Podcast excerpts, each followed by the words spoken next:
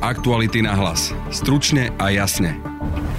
Vládna koalícia je v kríze, SAS a za ľudí zrejme budú požadovať rekonštrukciu vlády. Budete počuť Richarda Sulika. Predseda vlády poštval proti sebe prakticky všetkých. A Borisa Kolára. Vážení koaliční partneri, prosím, prestante sa chovať ako malé deti na pieskovisku. Väčšina dnešného podcastu je reportáž z nemocnice, konkrétne z jednotky intenzívnej starostlivosti na infekčnej klinike na Kramároch. Rozprávali sme sa s pacientami. Mal by som sa výborne. Ja, no ja stačka. Ja si to v noci vypojím a hotovo. Zrazu zistíte, že nepotrebujete 300 priateľov. Zrazu viete, že potrebujete tých troch, na ktorých sa môžete obrátiť. Aj s lekármi, iskou aj covidovým oddelením nás previedol infektolog Peter Sabaka. Ona má zavedenú hadičku v, v krku, ktorá jej privádza tie dýchacie plyny do plúc. Ak by nebola uspatá, tak ona by ju v tom krku nezniesla, pretože ono je to veľmi nepríjemné, viete. Čiže preto tí pacienti musia byť samozrejme uspatí. Reportáž z nemocnice si môžete prečítať na webe Aktuality.sk, kde sú aj silné fotky a videá. Počúvate podcast Aktuality na hlas. Moje meno je Peter Hanák. Koaličné strany za ľudí a SAS po nákupe neregistrovanej ruskej vakcíny Sputnik V a najmä po tlačovke, na ktorej premiér Igor Matovič vítal ruské vakcíny na letisku, vyvolali vládnu krízu. Richard Sulík navrhol rekonštrukciu vlády. Problém je ten, že jednoducho ťažko môžeme takto ďalej fungovať. Nachádzame sa v mimoriadne ťažkej situácii, ale teda čelíme aj tomu, že predseda vlády poštval proti sebe prakticky všetkých sme zásadne proti predčasným voľbám. Podporíme rekonštrukciu vlády. My sa musíme seriózne baviť o rekonštrukcii vlády, lebo takto ďalej sa už nedá fungovať. Rozhovor s predsedničkou za ľudí Veronikou Remišovou si môžete vypočuť v pondelkovej epizóde nášho podcastu. Dve vládne strany, SAS a za ľudí, dnes išli o možnej rekonštrukcii vlády hovoriť aj s prezidentkou Zuzanou Čaputovou. V čase uzávierky tohto podcastu výsledok ich rokovania ešte nebol známy. Ďalšie koaličné stretnutie navrhol aj predseda Smerodina Boris Kolár. Hnutie Smerodina za rok v koalícii si nikdy neodkazovala cez facebookové stránky, nepísali sme statusy na našich kolegov a nezvolávali tlačovky. Bohužiaľ, máme tu dvoch partnerov, ktorí 10 mesiacov po sebe útočia cez sociálne siete, zvolávajú na seba tlačovky a vytvárajú takýto chaos. Teraz sa k tomu pridala a ešte aj tretia strana. Musím povedať, že nikdy sme to ako hnutie Smerodina nerobilo, robím to, prvý, robím to teraz prvýkrát, že vyzvem svojich koaličných partnerov cez média. Vážení, a urobím to veľmi zrozumiteľne a jednoducho, vážení koaliční partneri, prosím, prestante sa chovať ako malé deti na pieskovisku. Ale vráťme sa k tomu, prečo táto vládna koalícia vznikla. A táto vládna koalícia vznikla preto, aby sme naplnili zmenu, ktorú ľudia požadovali aby sme každá z týchto štyroch koaličných strán naplnila program, pre ktorý nás ľudia do toho parlamentu poslali. Chcem, aby ste si uvedomili jednu vec, že toto nemá výťazov. Toto nevyhrá Matovič alebo Sulik, prípadne Rebišová alebo Boris Kolár. Toto má len porazených. A porazení budú len obyčajní bežní ľudia. Máme tu na 7 tisíc úmrtí na COVID. Títo ľudia už to najcenejšie, čo mali, prehrali. A preto vás vyzývam, vráťme sa na začiatok k stolu, kľudne aj k tomu Andrejovému ostro úhlemu, aby sme začali obrusovať tie hrany a pozývam vás dnes o 17.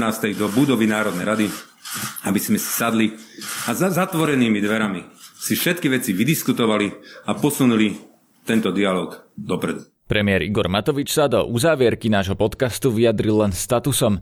Napísal napríklad, že jeho partneri použili Sputnik ako zbraň na rozbitie vlastnej vlády. Vývoj vládnej krízy budeme aj v nasledujúcich dňoch ďalej sledovať. Aktuality na hlas. Stručne a jasne. V tejto chvíli sme vošli do jednotky intenzívnej starostlivosti v nemocnici v, na Kramároch a ideme sa učiť dávať si oblek ochranné oblečenie. Sa na tento skafander a na to na topánky potom ešte prídu také návleky. To vám ja všetko ukážem. Hovorí infektolog Peter Sabaka. Dobrý.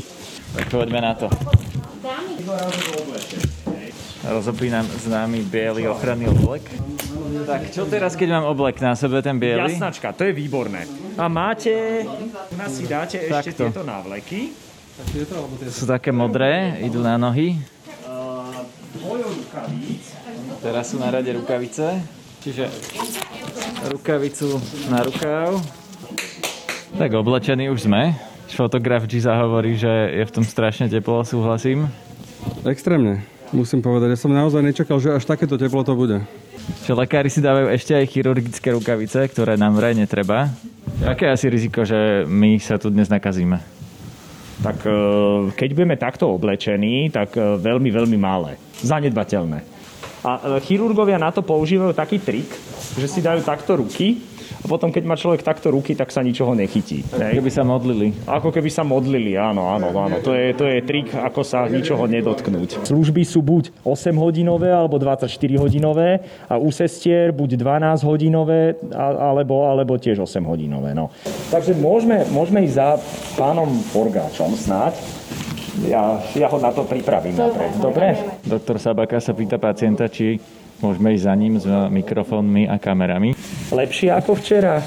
Hej, Už je to lepšie teda. Aj sa dobre dýcha teraz? Áno, Dobre, neboli vás nič teraz, že? je. Už ani teplotu ste nemali. to mám saturáciu. Tam máte saturáciu, tá je dobrá, ale dôležité je, ako sa vám dýcha, viete, lebo Dobre, niekedy, dobre sa mi. niekedy nám to samotné číslo až toľko veľa nepovie. Nie, dobre. Dobre, dobre. Už nech idete domov, no. Teraz 13. deň. Ťažký opojstranný zápal plúc. Vlastne, vy ste tu u nás na intenzívke len od včera. Hej, Pán bol predtým na oddelení, kde dostával liečbu, ale ten stav sa pomalinky zhoršoval napriek tomu, napriek liečbe, to sa niekedy stáva, až e, sa dostal na, že sme museli zahájiť liečbu vysokoprietokovým kyslíkom a potom, aby bol lepšie monitorovaný, pretože bol, vždy je lepšie, keď sú pacienti pri takejto liečbe monitorovaní, tak bol prevezený na jednotku intenzívnej starostlivosti. Ale mi to už uberajú. už vám to uberáme, áno. Už, už stále redukujeme množstvo kyslíka, ktoré on dostáva, čiže je to na, na veľmi dobrej ceste. Však mám aj protilátky, Aj všetko. protilátky máte, všetko jak patrí, no. A v tejto, v tejto uh, zmesi má 80% kyslíka, no. Vzduch má 20% kyslíka. Čiže ak by sme to vypli, tak uh, pán Forgáč by, nemal do, by sa nemal dobre. Mal by som sa dobre, mal by som sa výborne. Ja, no ja stačí. Ja si to v noci vypojím a hotovo. No. Viete aj, kde ste sa nakazili? To sa vás pýtam, keď to dostanete, že kde ste sa nakazili. Netušíte, nikto ani okolo vás nebol. Viete, koľko ľudí chodí nezodpovedných? Bez rúšok, do výťahu a všade. Nech si sem idú láhnuť, potom to pochopia. Fantázia. Aj, aj, pán, aj pán Banáš mudroval minulý rok, kým tu neležal. A potom zmenil názor. Ja som bol zodpovedný a oni na to kašľali aj MHD, aj všade čo. že tu máme monitor, pacient je monitorovaný, stále mu monitorujeme EKG a puls, monitorujeme tlak a monitorujeme saturáciu hemoglobínu kyslíkom v krvi. Má pán, teraz je tam 93, čo je fantázia, s tým sme veľmi spokojní. Je to teda vďaka tej, oxygen, e, tej vysokopretokovej oxygenoterapii. Dobre, tak zatiaľ vás necháme. Dobre? Ľudská násmota nemám dobre zatiaľ. Máte dobre, dobre, je to fa- no, hlavne sa to zlepšuje. To je dôležité. Dôležitý je ten trend. Teraz to všetko, zápalové parametre klesajú, Áno. kyslík vám stúpa, dobrý trend je, to je hlavné. Dobre? Dobre. Tak sa držte. Teraz musíme prejsť cez túto dezinfekciu, Optimálne, áno. namočiť si nohy do toho. Tu je pacientka na umelej plúcnej ventilácii, áno. E, ona sa mala v podstate od začiatku dosť zlé. Od začiatku, ako prišla, musela ísť na tú vysokoprietokovú kyslíkovú liečbu, čo už je dosť teda zlý, zlý prognostický faktor, pretože to ochorenie väčšinou, ako tí pacienti prídu, tak niekoľko dní, z 1-2 dní sa ešte má vo zvyku zhoršovať. A keď skrátka oni už na začiatku potrebujú veľmi agresívnu liečbu, tak keď sa to ešte zhorší, tak častokrát sa to potom prehupne do toho stavu, keď už potrebujú umelú plúcnu ventiláciu. Táto pacientka je takým veľmi pozitívnym príkladom príkladom, že ako to ide, ako sa to dá. Ona totiž to vyzerá, že už ju pomaly budeme môcť odpájať. Takže to je ako veľmi, veľmi fajn a máme z toho veľkú radosť. Sa cítila naozaj veľmi, veľmi zle, bola veľmi slabá, mala málo kyslíka, mala pocit, že sa zadusí doma, bola prijatá do nemocnice s tým, že hneď sa jej musela dať tá vysokoprietoková liečba kyslíkom, ale ani tá jej už po, po, po pár dňoch nestačila. Napriek tomu mala pocit nedostatku vzduchu, mala pocit, že sa zadusí, bola vyčerpaná z toho, toho dýchania, mala veľké záchvaty kašla, tak kvôli tomu sme sa nakoniec rozhodli, že, že musíme ju dať na umelú pulcu ventiláciu, lebo sme vedeli, že bez toho jednoducho neprežije. E, má 70 rokov. Pacientka je samozrejme uspatá. Ona má zavedenú hadičku v, v krku, ktorý, ktorá jej privádza tie dýchacie plyny do pľúc. Ak by nebola uspatá, tak ona by ju v tom krku nezniesla, pretože ono je to veľmi nepríjemné, viete. Čiže preto tí pacienti musia byť samozrejme uspatí. E, samozrejme tá rehabilitácia je je pomerne dlhá, pretože pacient veľmi zoslabne samozrejme, pretože sa nehýbe, jeho svaly atrofujú, takže potom sa musí dlho rehabilitovať, ale za ideálnych podmienok, ak sa nič nepokazí, tak tí pacienti nemajú dlhodobé následky. Ideme aj k tejto pacientke, ona leží na posteli, je prikrytá vlastne takou bielou plachtou, pískajú tu prístroje. A pani ani nevie, že sme v miestnosti, lebo je v bezvedomí.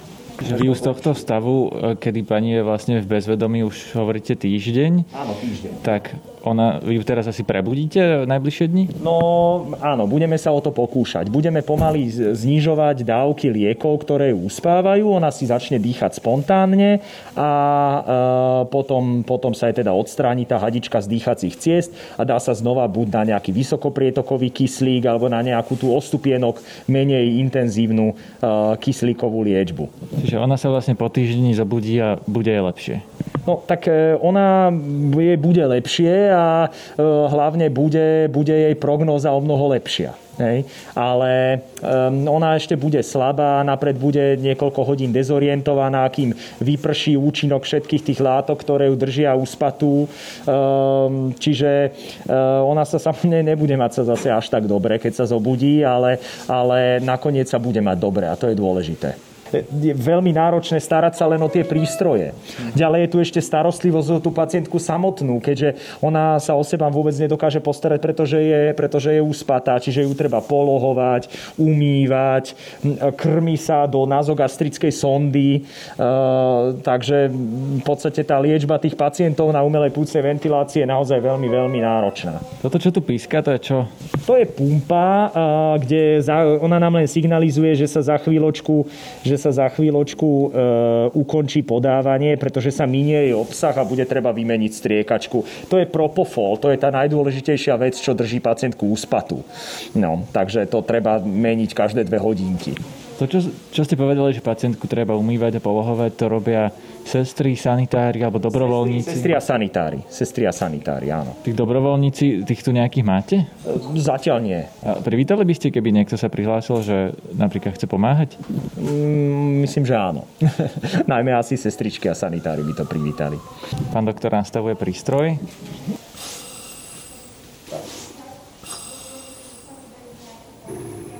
No a toto je práve ten ventilátor slovenskej výroby. To je, to je teda tá chýrana, ktorú, ktorú, e, ktorej, ktorej máme momentálne najviac.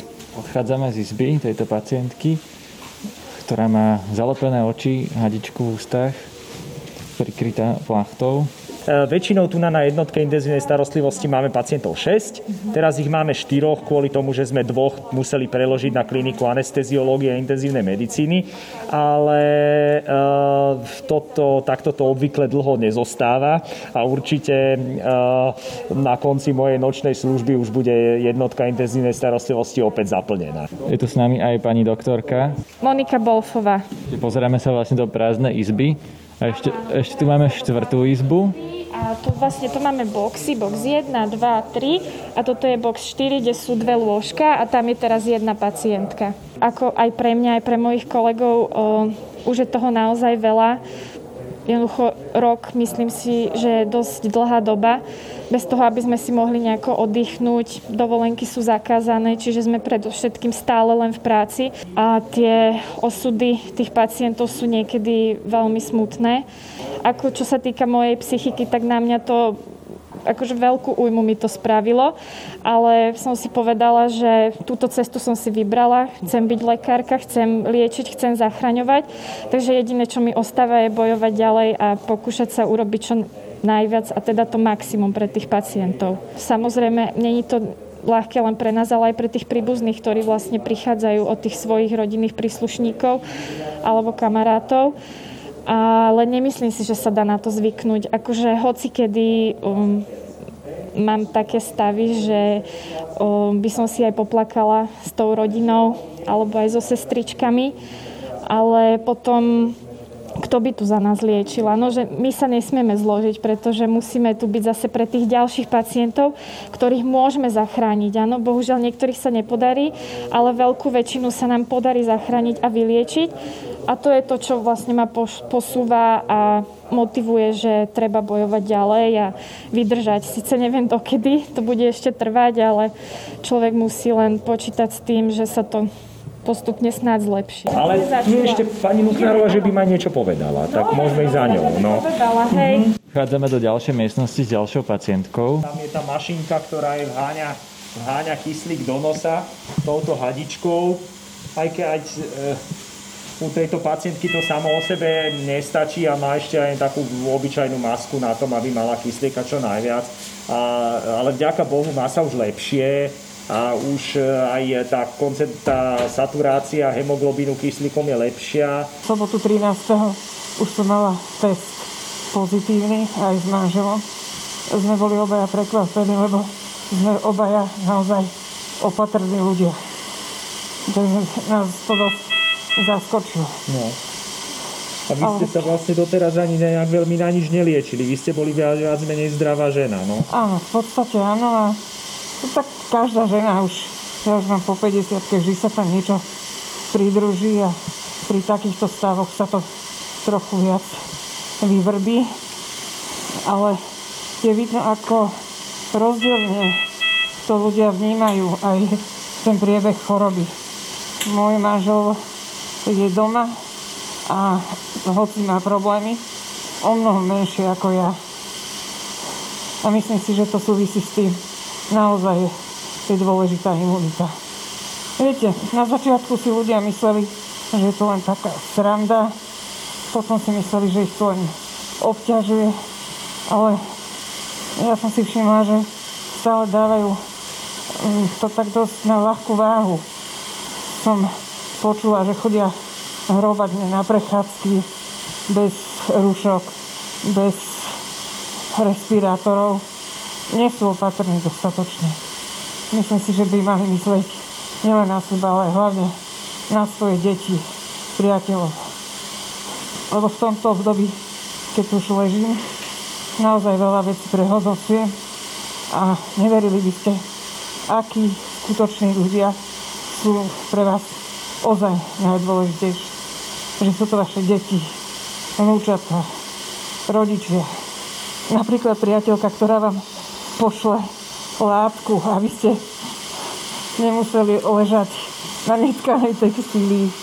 Viete, že sú tu ľudia, ktorí majú o mnoho a videla som naozaj o mnoho väčšie problémy a ne, ne, nebudem o tom rozprávať, ale dosť to so mnou zamávalo a dúfam, že sa im bude dariť dobre.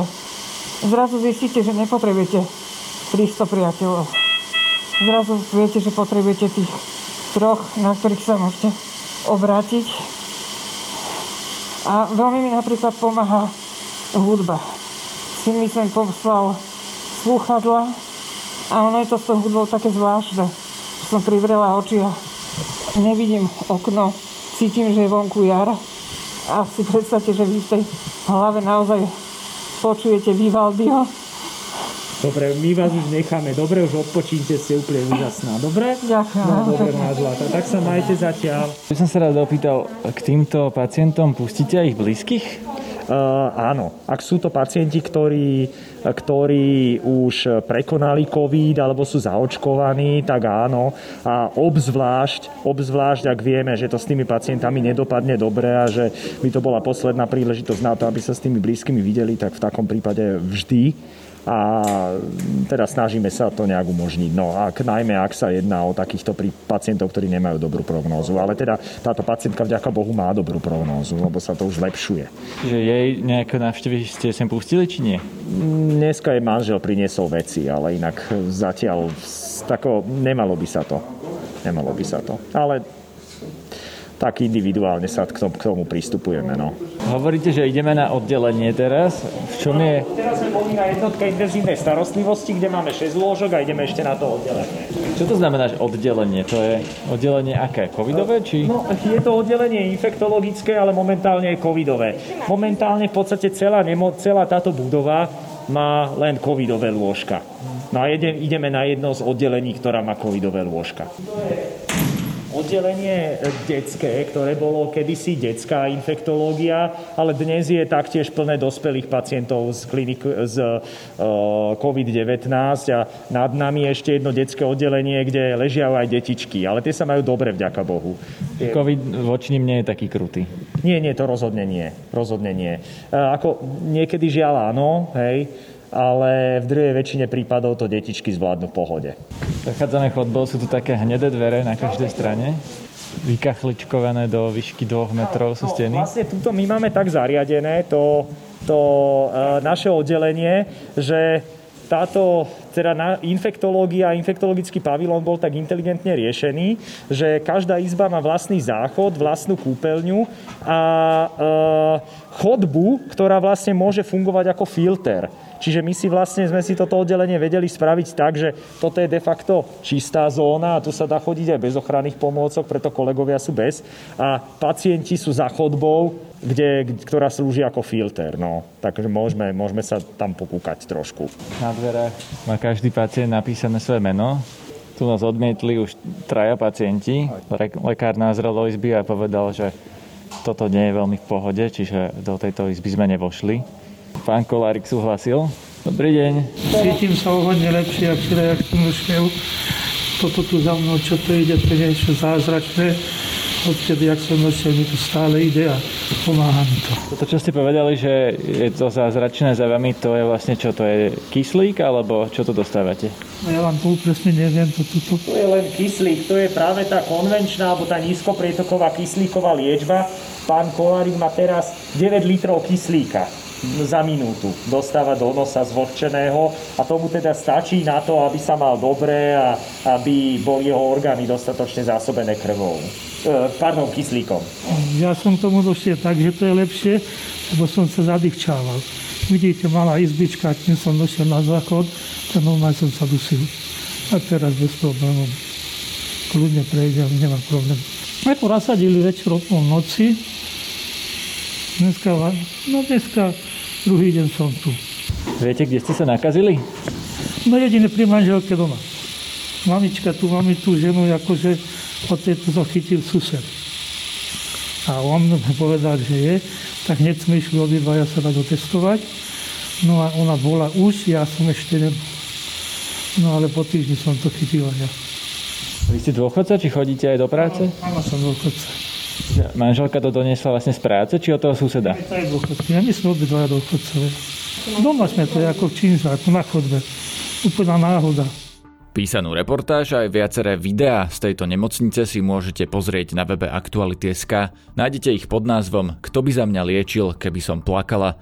Na dnešnom podcaste sa podielali Braňo Čiza Václav, Mária Kromková a Matej Ohrablo. Pekný deň praje Peter Hanák. Aktuality na hlas. Stručne a jasne.